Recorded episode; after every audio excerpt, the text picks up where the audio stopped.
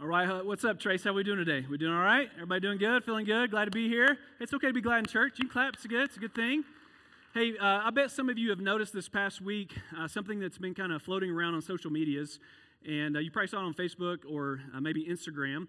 And what people are doing is called the 10 year challenge. People are going back and finding a picture from 2008, and then they're posting a picture from 2018, the 10 year challenge. And so some people are saying, like, this is what age has done to me in the last 10 years, so they're kind of putting their posts underneath that banner. And so I thought it'd be fun to participate in that. But instead of just posting a picture uh, of myself, I thought I would find one of Corey and me from 10 years ago. And so here's a picture of Corey and me from 10 years ago. Yeah, bring it on. Come on. Oh, come on. Bring it. It's okay. It's, we're just pups at this point in time. And so uh, we are both here with our first kids. And so we both had daughters, and they're really they're best friends now, which is really really cool. And so before I show you the picture of us 10 years later, I need to warn you, like we both have four kids each now. And so uh, a decade of ministry has transpired, which can take its toll on you. And so here's our picture from 2018. yeah. uh, what can I say? Time has been good to us time has been good to us. Hey, if you got your Bibles with you today, you can go ahead and open them up or turn them on to Romans chapter 6. And we're not going to jump right in there, but that's where we're headed today for the main text that we'll be teaching from. And so feel free to go ahead and do that. Uh, but once again, we'll get there here in just a few moments. I need to let you know something. I'm pretty pumped up today. I'm pretty pumped up about the message that God has laid on my heart because what I'm going to be talking to you about is something that I have experienced firsthand. It's probably the main reason why I left a previous career over a decade ago. I was a strength coach and a fitness professional, used to own my own health club, and I left all that behind because of the very thing that I'm going to be talking to you about today. But before we get there, let me remind you where we've been. You see, for the last few weeks, well, let me say it differently. A few weeks ago, we kicked off this new series called New. And we began this conversation with me standing up here and coming to you and saying, hey, what if, what if there was a newer, better version of you. Like, not the version that you think you need to be, or maybe the version that others think you need to be, but what if there was a newer, improved version of you in the context of how God has designed you uniquely to be? And we kept coming back to this question. We determined that in order to get there, we would need to keep coming back to this question over and over again and answering it honestly. What is the wise thing to do? Not what do I want to do, what, not what feels right in this moment, not what do they want me to do or he or she wants me to do, maybe not what is going to give me instant gratification right now, but what is the wise thing to do? And we determined that if we would keep coming back to this question and start off a new year with this in place, we would probably end up living a life with fewer regrets. And I don't think there's anybody in here that that, that doesn't sound appealing to. And then last week, Corey got up here and he talked to us about how we can become a new creation in Jesus. By putting our faith and trust in Christ, that we become a new creation. I'm going to talk a little bit more about that here in just a moment. But today, today what I want to talk about is that this right here. Today, what I want to talk to you about is new life in Jesus. And the reason that this particular subject pulls an extra portion of passion out of me is because, like I already said, this is something that I have gotten to experience firsthand. This is something that I've gotten a front row seat to see what God can do with someone's life that's fully devoted to Him. Now, let me be very clear this is not a fairy tale story. I've been humbled and I've stumbled a lot along the way. But there was a moment in my life where I truly decided God, I'm tired of being a fan of Jesus. Because many of us, unfortunately, find seasons in our life where we're just fans. In other words, yeah, we believe in Jesus, but are we truly following him? And I decided that I was done being a fan of Jesus and I wanted to be a fully devoted follower of his. And friends, I got to see what God can do with a messy, undeserving life. And friends, what he's been able to do in and through my life, let me remind you again, stumbling and humbling along the way, what he's been able to do with my messy, undeserving life is nothing short of a miracle. And you know where I'm reminded of that every week? When I get to stand right here and look out and be reminded of what God is doing in and through this place that we call Trace. It's absolutely incredible. And although it began here by saying yes to Jesus once, that's not where it ends for us, and it's not where it ended for me. And uh, in order to become a fully devoted follower of Jesus, it's learning to do this over and over again, and that leads me to my one thing. New life in Jesus is set into motion with every small act of obedience.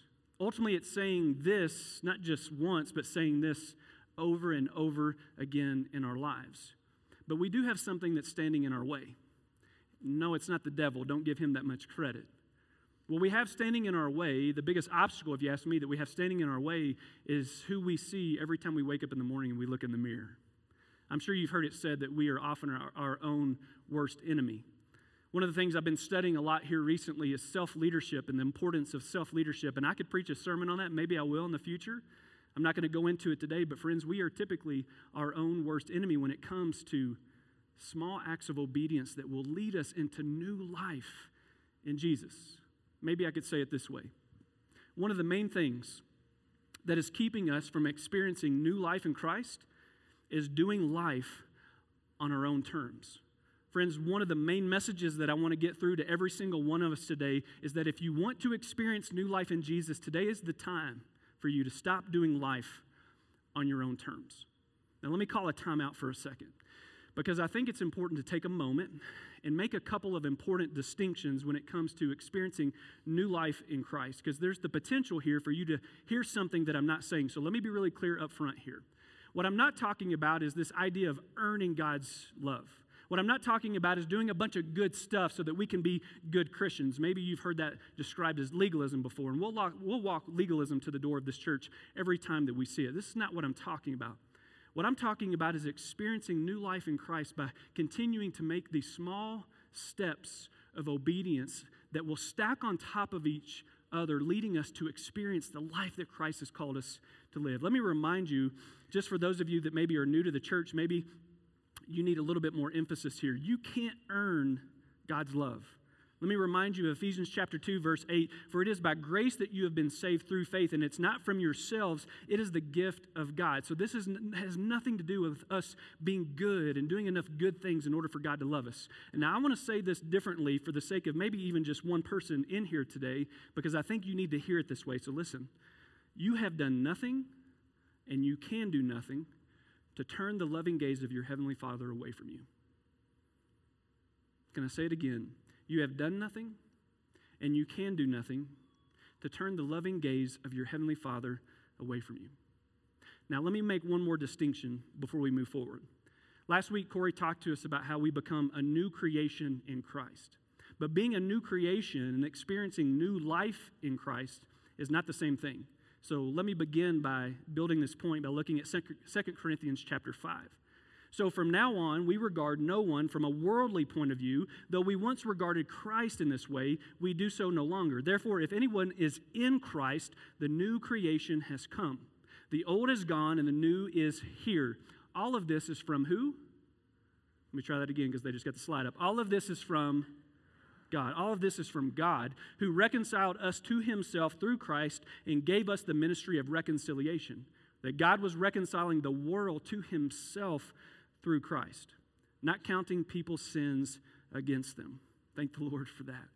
You see, putting our faith and trust in Jesus and turning away from our sin is what allows God's forgiveness to come into our lives so that our sins aren't counted against us. This is how we become new creation. Let me jump down just a couple verses and read this last passage. God made him who had, who had no sin to be sin for us so that in him we might become the righteousness of God. So here's the main point of this distinction. Listen up. So when you put your trust and faith in Jesus, you become a new creation in Christ. And becoming a new creation in Christ is all about what God did for you, not what you did. It's all about what God did for you. But new life in Christ, new life in Christ is a little bit different. Because new life in Christ is set into motion with every small act of obedience. Friends, new life in Jesus is something that we build. It's our willingness to say this, not just once, but over and over and over again in every aspect of our lives. So, what I'd like to do today is I want us to jump into Romans chapter 6, and I want to show you Paul build the case for the very thing that I'm speaking to you about right now. This idea that even though we have become a new creation, even though we have received the grace of God, does that mean we should just kind of do whatever we want then? I mean, we've already been forgiven. There's nothing that can take that forgiveness and that grace away from us. So, should we just keep on sinning so that God's grace could increase? Paul says, no, that's, that's never going to get you to new life. And so, let me show you how he builds the case for this. Romans chapter 6, beginning in verse 1. What shall we say then? Shall we go on sinning so that grace may increase? By no means. We are those who have died to sin, right? We're new creations. We are those who have died to sin. So, how can we live in it any longer? Or don't you know that all of us who were baptized, this is a key passage for us today, we're going to come back to it later. Or don't you know that all of us who were baptized into Christ Jesus were baptized into his death? We were therefore buried with him through baptism into death, in order that, just as Christ was raised from the dead through the glory of the Father, we too may live a, let's say it out loud, we too may live a new life. But that's our choice. You see, becoming a new creation in Christ is what God has done for you, but learning how to live in new life in Christ is a decision that we have to make over and over and over again, choosing to walk away from sin and not into it. A couple weeks ago, Emily and I got the privilege of going down to Florida, and so we got to go to the beach and have some relaxing R&R, and it was really good. And uh, while we were there, I was walking down the beach and I saw some guys that were off the shore just a little bit and they were making kind of ruckus. It's like, what's going on out there? They'd obviously seen something. I thought it might have been like a sea turtle. I'm like, hey man, what's going on? It's like, there's some sharks out here. And I'm like, really? Like, what are you doing out there? Like, what's. And they had some underwater cameras. And so I decided to do something that was not wise. And so I wasn't listening to my own sermon. What's the wise thing to do? This wasn't it. And so I decided to wade out into the water and get as close to these sharks as I could. They weren't that far off the shore. And so here's a video I actually took going out in the water to see these sharks. Here they come. He's coming literally right. Okay, pause. Me. So at this point, this six to 18 foot shark is, and yes, it will get longer every time I tell the story. Um, it's headed right at me. I mean, this thing, I mean, I'm thinking jaws at this point. This fin that's at least three feet tall is sticking out of the water, right? No, it's not that long. But uh, at this point, I can do one of two things. I can either stay there or I can turn around and run. And I can assure you at this point, I've already left a trace of something in the ocean. So uh, I'm wondering, like, is this wise? I mean, I, do I really want to stand here and see how close this thing gets to me and actually did decide to stand as still as possible. And watch how close this 25 foot shark gets to me. Just watch this. Crazy. Oh my goodness. That is crazy. Look at this. Holy cow.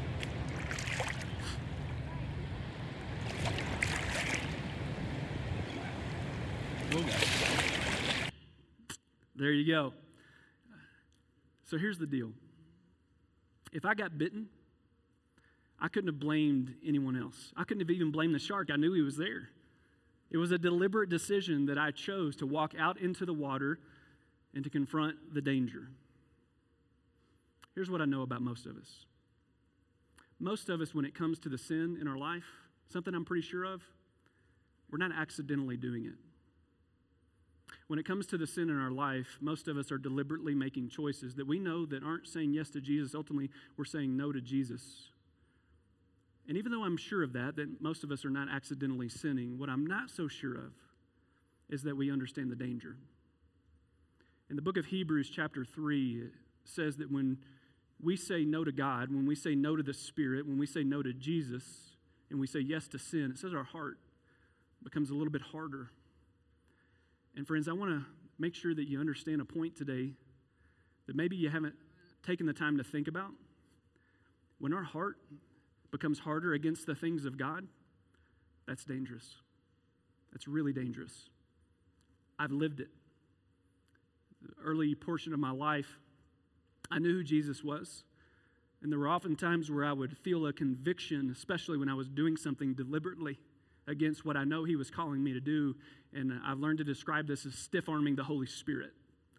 As God was saying, Aaron, I don't want you to go that way. I want you to go this way. Maybe this is a good time to remind you God doesn't deal with guilt, He deals in conviction. In other words, when you feel something inside of you that's trying to move you away from that deliberate sin, it's not God saying, hey, you're a bad person and I want you to feel guilt. It's God saying, you're, move, you're, you're moving yourself away from me. You're pulling yourself out of my presence and where I want you in the new life that I've called you to. And so I'm going to give you some conviction to pull you in this direction. And when we stiff arm that, and we put it was like, no, no, no, no, not today. Maybe someday, God. And that's that was me. Not today, but someday. Someday I, will I'll listen to that voice. As I continued to do that, my heart, it became harder.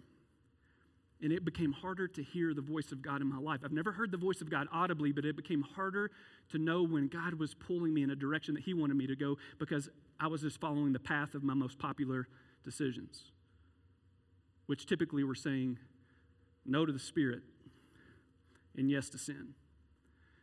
Friends, this is why sin has to start losing its appeal in our lives. I had a senior pastor once tell me this, one of my previous senior pastors. I think this is a comment worth writing down, by the way.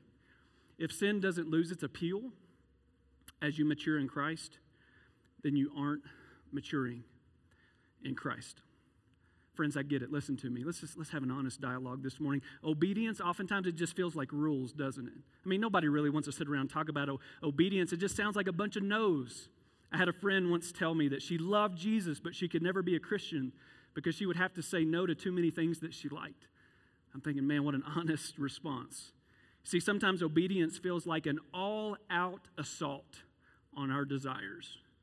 So, if you don't understand the premise behind obedience, you may think that you're missing out on something better, but listen to me, you're not. You're not. I've been there. You're not. Every small act of obedience leads us closer to this abundant life, this fullness of life that Jesus talks about in John chapter 10, verse 10. What Paul talks about as the life that is truly life when he's writing to Timothy. Maybe the best way to say it is this another comment that I think you should write down. Obedience is not about what we have to say no to, it's about who we get to say yes to. Can I say it again? Obedience is not about what we have to say no to, it's about who we get to say yes to. And yes, let's be real, right? I mean, we get this. Sometimes the things that we're saying no to, they can offer you a good time, right? I mean, I think we get this. If you're not having fun when you're sinning, you're probably doing it wrong. But, friends, take it from me. Listen to me. It won't last, and it won't lead you to new life in Jesus. Let's pick up in Romans chapter 6, beginning in verse 5.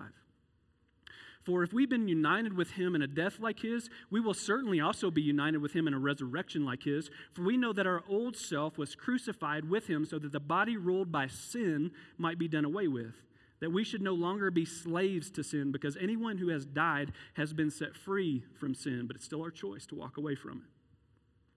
Now, if we have died with Christ, we believe that we also will live with him. For we know that since Christ was raised from the dead, he cannot die again. Death no longer has mastery over him. The death he died, he died to sin once and for all. But the life he lives, he lives to God. Man, wouldn't that be an incredible banner for our lives? The life I live, I live for God. In the same way, count yourselves dead to sin, but alive to God in Christ Jesus. Therefore, do not let sin reign in your mortal body so that you obey its evil desires.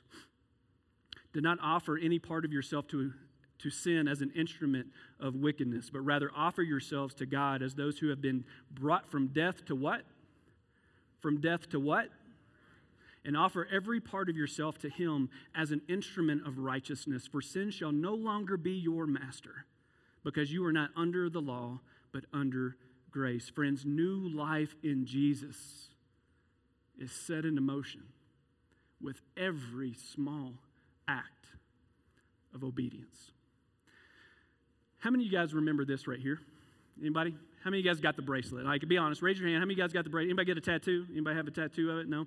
All right, I remember this. I mean, it was a big thing. It was kind of era of time where everybody was like, "What would Jesus do? What would Jesus do? What would Jesus do?" And so that kind of surfaced this week as I'm thinking through about what I wanted to talk to you about when it came to obedience and continuing to move in the direction of new life in Christ. And so I kept coming back to this, like, "What would Jesus do?" And I'm like, "Well, I'm going to spend some time on that." And so as I was spending time on this, I came up with this statement right here Who cares? Who cares what Jesus would do if you're not willing to? Now, Josiah, our student pastor, who you got to meet a little bit earlier, he calls these tasty thoughts. And the reason why it's called a tasty thought is because when somebody says something like this, you got to go like this, mmm, like, like you just ate a good chicken wing, like mmm. So I'm going to read it again because this is a tasty thought. I'm going to read it again. I want to, I want to get your best tasty thought response. Ready? Who cares if you know what Jesus would do if you're not willing to? That's good. That's good. Good job. We need to practice more tasty thought responses. Listen to me. New life in Jesus, it's not going to be built on our comfort. New life in Jesus is not going to be built on your preferences. You can't find it by following the ways of this world, the current of this culture, or even the path of popular opinion. New life in Jesus is found by saying this over and over again to every aspect of our life. Another statement worth writing down. And it's amazing. Listen to me. It is amazing what God can set into motion with just one just one small act of obedience. When I was 10 years old, I found myself in the Black Mountains of North Carolina. And I was there on a summer camp. And it was during that time, at 10 years old, that I first said yes to Jesus and I made him the leader and Lord of my life. When I was 19, I found myself in a jail cell. And I realized that even though I had said yes to Jesus one time, I wasn't continuing to say yes to him in some very important places in my life. I was actually stiff arming him because I knew what he wanted me to do, but I was oftentimes doing just the opposite. And so that night in that jail cell, I decided that I wanted to start saying yes to Jesus in all areas of my life, starting with the people that I hung out with and the decisions that I made on a daily basis. So that night, in a new way, I said yes to Jesus. When I was 22, and don't worry, I'm not going to go through every year of my life. When I was 22, God convicted me to use my messy story to specifically reach out to high school boys who were making some of the same bad decisions that I was making. And so I decided to go to my local church and ask them if I could start serving in the student ministry. And that was a big step for me. And so I went and I said yes to Jesus and I started partnering with parents of specifically boys who were making some pretty dumb decisions. And God is still using those relationships to, to, to, this day. It's incredible. When I was 23, I went to this event called Promise Keepers. Maybe some of you have gone to one of these events. And I went to this event called Promise Keepers. And I kind of grew up in this context of church where it's like, Jesus just needs you to be a nice guy. He just needs a bunch of Mr. Rogers out there. And for the first time in my life, I heard this message about no, no, no. God needs warriors. God specifically needs men who are willing to step up and step into the fight specifically the fight and the battles that are willing to be fought. Not just you, but with others.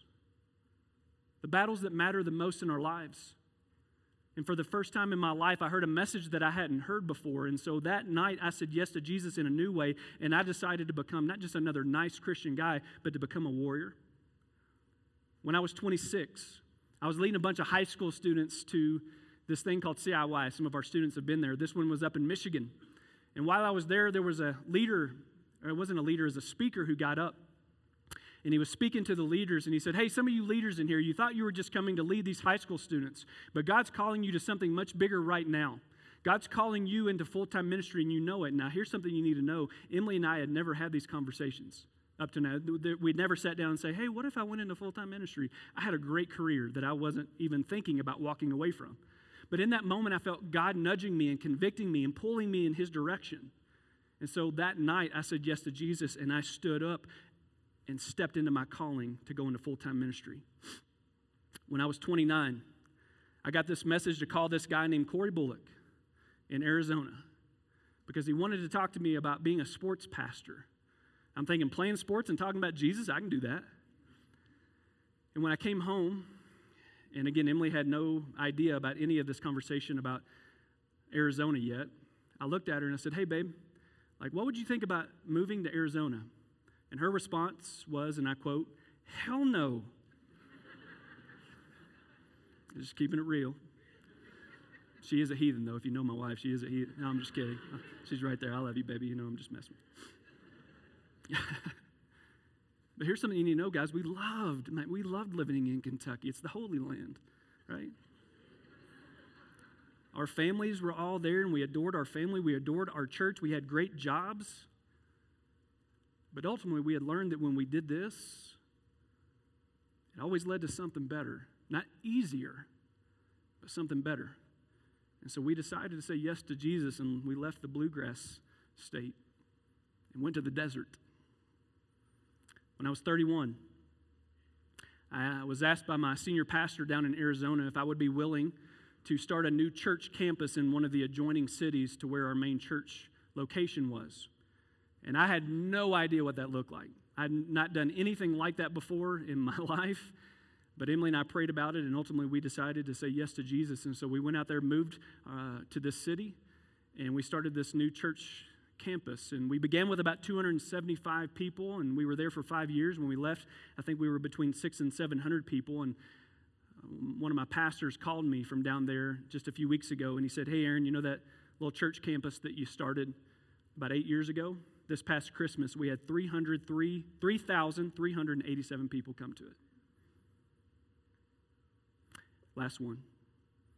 Three and a half years ago, God put another calling in our lives to move to this place called Colorado Springs to start a brand new church. But to do it, I was going to have to take a 50% pay cut, and Emily was going to have to go back and work full time for a little while. And we were leaving an incredible church with incredible friends and incredible support. And we were going to start all over again in a city where we knew no one, in a city that was really cold. But God made it abundantly clear that this is where He wanted Emily and myself. And in two years' time, friends, Trace Church has become the fastest growing church plant in the state of Colorado. In two years' time, we have baptized. As of last service, there were seven more baptisms. So what is that, Corey? 85? I can't do. Don't ever do math in public. It doesn't work. About 85 people in two years' time. And next week, next week, we are planting another Trace Church. Yeah, you can get.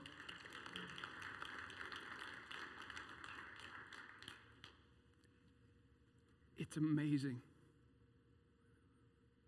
It's amazing what God can set into motion with one small act of obedience. Let me remind you that's not a fairy tale because I was stumbled, I, I was humbled and I stumbled along the way. But here's what I know listen to me. Right now, there's an opportunity for everyone in this room to say yes to Jesus. For everyone watching online today to say yes to Jesus. For you, it might be re engaging your wife. For you, it may be taking more time for your kids. For you, saying yes to Jesus may be that you need to start giving to the church because you know you've been too stingy. I say that unapologetically. For you, it may be stopping that conversation or that relationship that never should have started. For you, saying yes to Jesus may mean telling the truth. Maybe for you, it's starting to serve for the first time. Maybe for you, it's saying, I'm sorry. For you, saying yes to Jesus today may mean that you need to put down the bottle. Maybe you need to put down the joint. Maybe you need to put down your phone. Maybe you need to stop putting others down because your mouth gets the best of you sometimes. You know that. You get struggle with gossip. But whatever it is for you, here's what I want everyone to do I want you to write it down. I want you to write it down because all of us, all of us have something, and I don't even need to convince you of this, all of us have something in our life right now that we know we need to say yes to Jesus. And it may mean you need to stop doing something, but you, ultimately you're still saying yes to Jesus. There's an area in our life where we know we need to say yes to Jesus. And I want you to write it down. Whether you get your phone out here in a minute and do it, whether you go out back there and write it on our back walls and it says 10,000 traces, I think that's a way that you can leave a trace of God's love today by going back there and saying, This is where I need to say yes to Jesus. But here's something that I know some of you are already doing, and I'm going to get in your face on purpose. Some of you are already saying, Yeah, yeah, yeah, I, I know what you're saying here, and I get it. It makes sense. I'm convicted. Someday.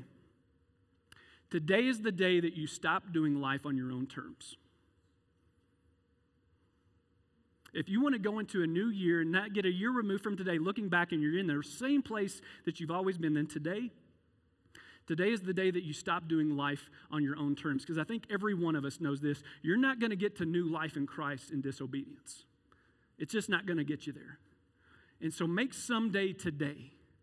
Make someday today. For some of you, this is what this is going to look like. For some of you, during our time of response, you're going to need to come up here and walk up here and grab one of these towels because today, for you, the best way that you can say yes to Jesus is be obedient in baptism. Let me remind you of a verse that we've already read together from Romans chapter 6. Don't you know that all of us who were baptized into Christ Jesus were baptized into his death? Beautiful symbolism here if you understand the symbolism behind baptism. When you're baptized, and you go underneath that water, it represents you dying to doing life on your own terms. When you go underneath that water, it's dying to doing life on your own terms. And something that we often say when we're baptizing people, when you come out of that water, you're being raised to walk a new life in Christ. The best decision, the best way that some of you can say yes to Jesus today is by coming up here and grabbing one of these towels. Not someday, make someday today. Let me finish what he says there. We were therefore buried with him through baptism into death, in order that just as Christ was raised from the dead through the glory of the Father, we too may live a new life. Friends, I have gotten to experience it firsthand. Yes, humbled and stumbled along the way.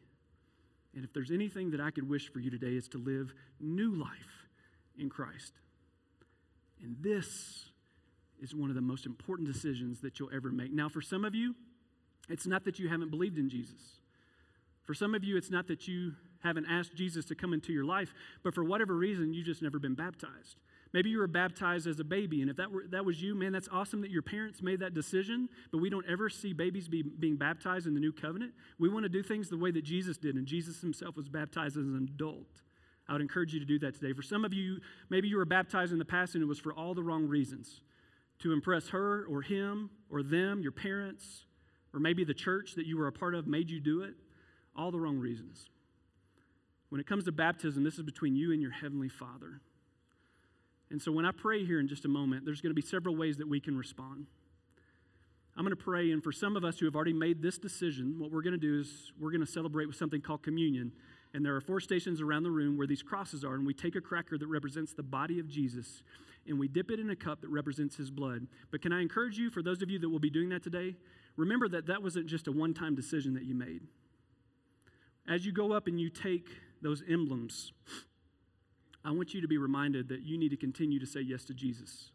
And again, I want to encourage you to write it down somewhere. Where do you need to say yes to Jesus today? For others, you need to go back to one of our prayer tables and you need to write out a prayer request. For others, you need to go back and write out your I said yes to Jesus on the back wall and how you decided to do that.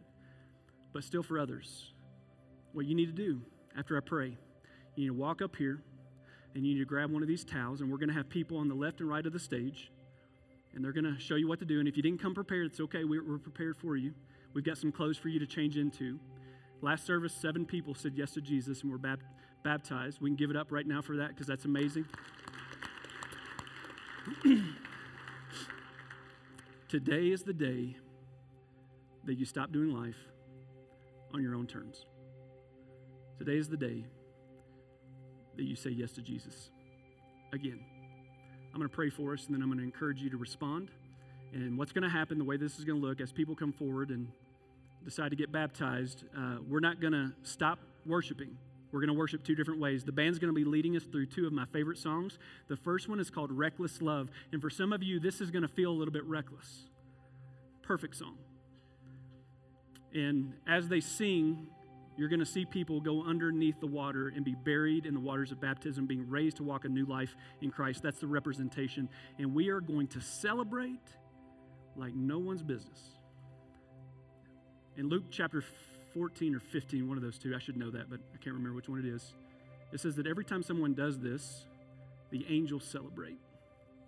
I want you to celebrate with the angels today. I'm going to pray for us, and then I want to encourage you to respond. Father, right now, some people have a big lump in their throat because they know that there's something that they need to do, but they're still struggling on whether or not to do it. And just like you pulled me up out of that chair when you called me into full time ministry and I didn't even want to stand up, Father, I pray that you move people's feet forward to grab one of these towels and to say yes to Jesus today and to stop doing life on their own terms because it will never get them to new life in Christ. So, Father, I pray that your spirit moves powerfully in this moment. And God, may we join with your angels celebrating new life in Christ. We pray this in Christ's name. Amen.